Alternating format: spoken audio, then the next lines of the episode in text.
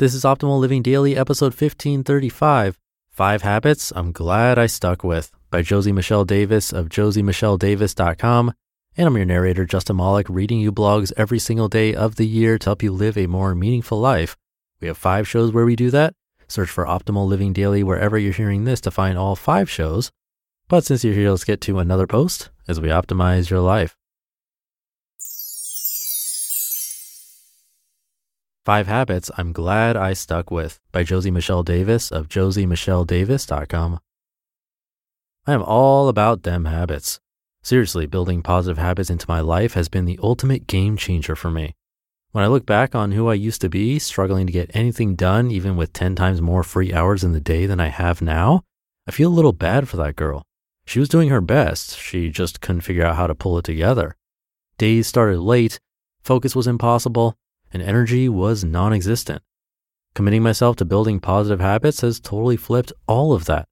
Don't get me wrong, most of these were incredibly hard to get past the stage of my brain screaming, I don't want to do this. The struggle was real, but it sure as was worth it.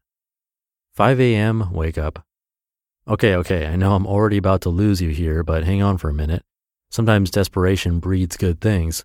Last year, I transitioned back to a 9 to 5 after working freelance for a year. I was heading back to a full time gig with a nice long commute, and I knew I didn't want to revert to how I'd been in the past, letting work and driving be my entire life. I knew I wanted to keep my nights set aside to spend with my husband, so there was just not a lot of options to fit in time for myself and my own goals.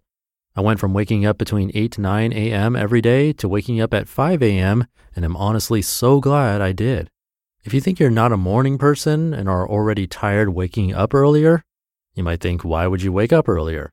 Well, so did I, but now I'm eating those words and I'm not even mad about it. I actually just finished reading The Miracle Morning and found myself really relating to a lot of his sentiments about early wake up calls and making the most of that time. I'd highly recommend it if you're thinking about becoming an early riser too. Plus, then you don't have to listen to me ramble on about it. Daily exercise. You knew it was coming. Making exercise a daily habit was incredibly hard, but the most important habit I've built so far getting my blood flowing and focusing on my movement every day has really helped me fight depression, gain more energy, and build confidence.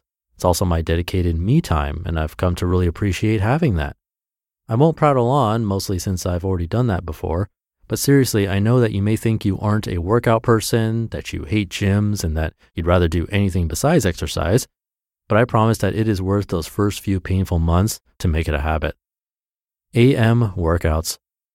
This is essentially the baby of the last two habits, but I feel like it needs its own little section because I used to truly, deeply, and profoundly hate working out in the mornings. I avoided it at all costs. You can ask my poor husband who had to listen to me complain about it daily for at least two months before I finally learned to love it. I was an incredibly slow runner in the morning and it felt like every move was agony. But when I went back to my nine to five, I knew night workouts weren't something I could keep up consistently. So I did it even though I absolutely hated it.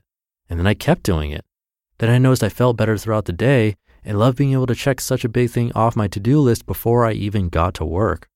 Working out in the morning also has the major benefit of being hard to back out of. If you wait until later in the day, it's easy to talk yourself out of it or find a million excuses.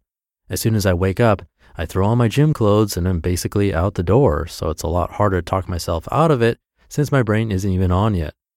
If you're a PM exerciser and trying to switch to AM, my biggest piece of advice is to be kind to yourself. Your run times may be slower, but just give yourself a big gold star and a pat on the back for getting it done. Audiobooks. And now for something completely different.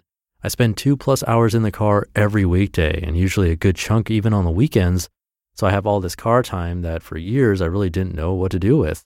I'd actually re listen to podcasts a lot I always had struggled with getting into audiobooks. I really struggled with finding narrators I could stand to listen to for six plus hours. I wrote them off as not for me, but then one day I got really bored and decided I needed to use all of this car time smarter. Honestly, this one has been difficult at times. I'm still really picky about narrators. Just this morning, I turned off a book two minutes in because of the narrator, and generally like to stick to nonfiction since I'm driving and don't want to get too caught up in a fiction world. I'm crazy, I know. I also like to try and keep costs down, so I try to find as many through the Libby library app, but that often means having to wait for holds. I try to spend just five minutes a week going through available audiobooks from the library and placing holds on anything that looks good so that I constantly have new holds coming in after I'm finishing other books. The best part about using the library is that I don't feel guilty if I don't like a narrator and decide to skip the book altogether. The reason that I'm so glad I've made listening to audiobooks a habit is that I've listened to so many life changing books in the last year that I know I wouldn't have gotten through it if I had to try to find time during the rest of my life. Utilizing that driving time has been one of the best things I've done for myself recently. Writing. When I was a teen, I used to scribble in my journal every night. What started as an English assignment easily became a habit I loved and that helped me a lot. When I started to get paranoid that someone was reading my journals, I stopped altogether. Ever since then, it was a struggle to get myself to write. I'd buy myself a nice notebook, write in it for two days, and then never touch it again. Even on my blog, I would avoid writing more than a paragraph or two, mostly just about style and other easy things. The beginning of this year, I put my foot down. I knew writing was something I always loved and I needed to get back to, so I made a goal of writing every day, even if it was just jotting some thoughts down in my phone's notepad app. Not only have I really enjoyed sharing my writing on the blog now, I also have gotten back to daily journaling as part of my morning routine. Getting my brain moving and having a space to release some of the trapped thoughts has really helped me let go of things just a little easier. Overall, I think building positive self growth habits into your daily life is something we should all strive for. I really struggle with all of these things, but I took them one at a time and one day at a time.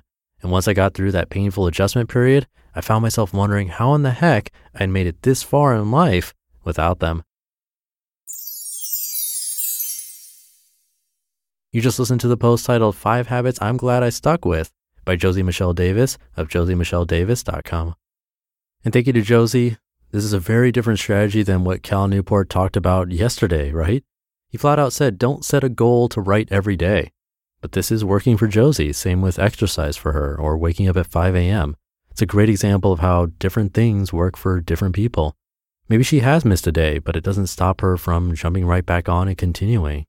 We all have different personalities, and trying something is always better than doing nothing. So if you do try a daily habit like what Josie does, if it doesn't work, maybe listen to yesterday's episode and try Cal's approach.